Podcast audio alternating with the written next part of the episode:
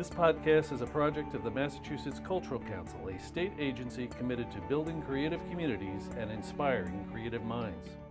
We created a system that will guide people from ways down into districts and lead you into the destination.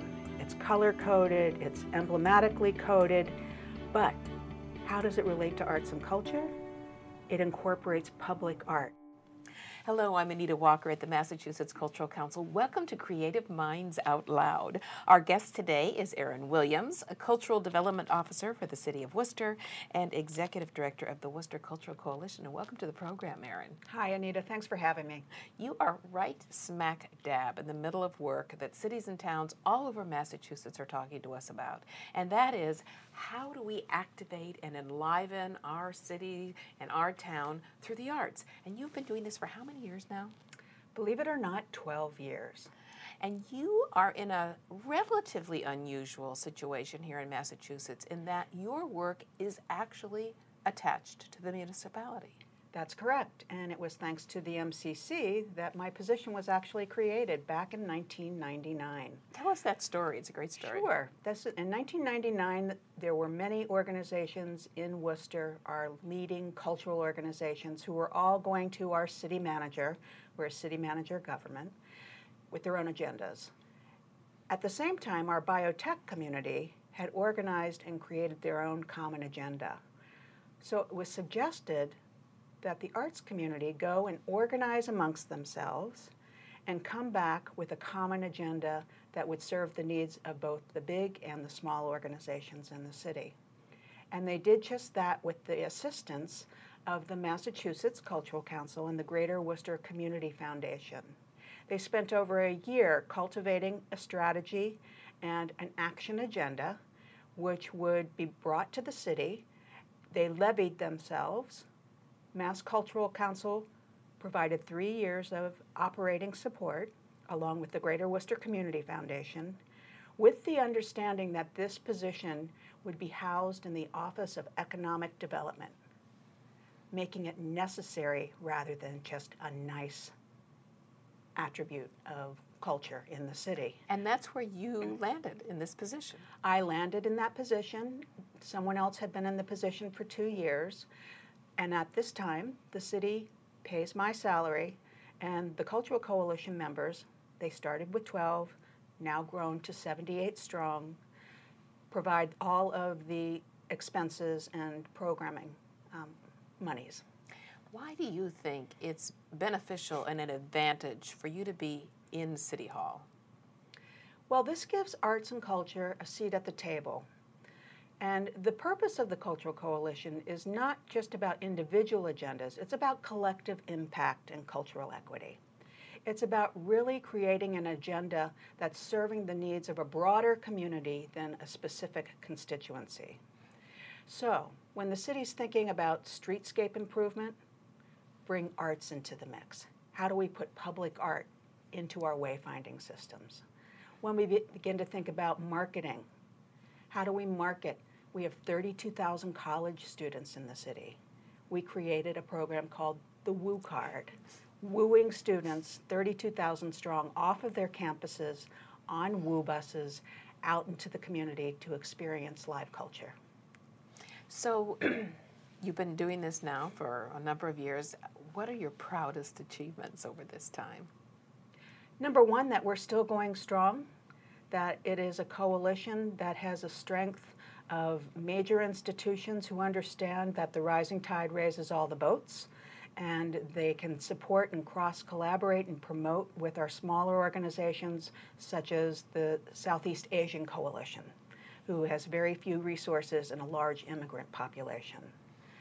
But when you ask what's one of my greatest achievements, or I would like to think our achievements, it was our ability to raise $500,000 for ongoing arts education with the Worcester Public Schools. We have something called Culture Leap. And this is where every grade level in the Worcester Public Schools will have a specific relationship with one of our cultural institutions. So when you're in second grade, you have experiences and curriculum based work with Tower Hill Botanical Gardens You do site visits there. Conversely, they engage with the students and the faculty. There's professional development.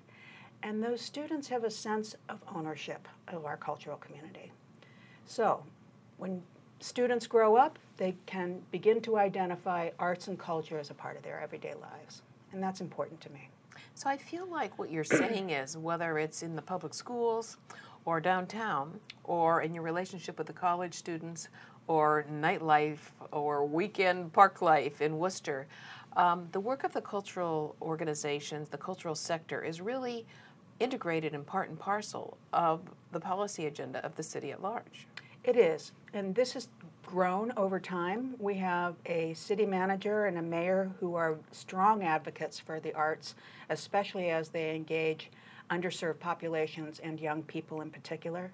We have a city council who have supported us over the years, and boards of directors from our various institutions and organizations who see the value of arts and culture. And now the private sector is participating in that as well. So we may have some um, people listening to this podcast going, "Hmm, I wonder how we get this in my city or town."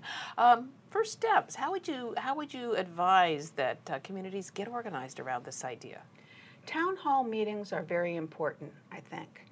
Allowing people to come and express their views on why arts and culture make a difference in their own lives and what kinds of programs and experiences do they want to see within their own neighborhoods and communities. And then to step back and put together a cohort who are thinking about the big and the small needs of arts and culture. And to start small, begin to take on a project as a collaborative unit, partnering with your city perhaps with the Economic Development Office, it might be the Planning Office or the Cultural Office if one exists, or your local cultural council, and go after some initiatives that you think will benefit the community at large. What are some good first smaller steps where you can build a success? Cross promotion. Creating one unified calendar. We have something called Social Web for Central Massachusetts. Every organization, every institution, every media resource uses this calendar as the go to place to enter all information. So it's a one stop shop for when you want to experience something as a consumer. It's also a one stop shop for the media when they want to gather information and identify unique stories. And it's a one stop shop for the venues as a coalition when we can begin to look to see, oh, we're going to do a gala on X night or a festival. No, Worcester Art Museum's already doing something that night. Well, would it make sense to combine efforts? Would these complement one another? Or should we find another date? That's and, a very simple first step. And um, if I could, if I had a nickel for every time I heard, "Gee, if we only had a central calendar," correct. How hard was that to put together? And is that housed with you? That is housed under Social Web. It's actually a, uh, it was created by a Worcester Polytechnic Institute student who loved our city and was tired of people saying there was nothing to do in Worcester. He created this platform.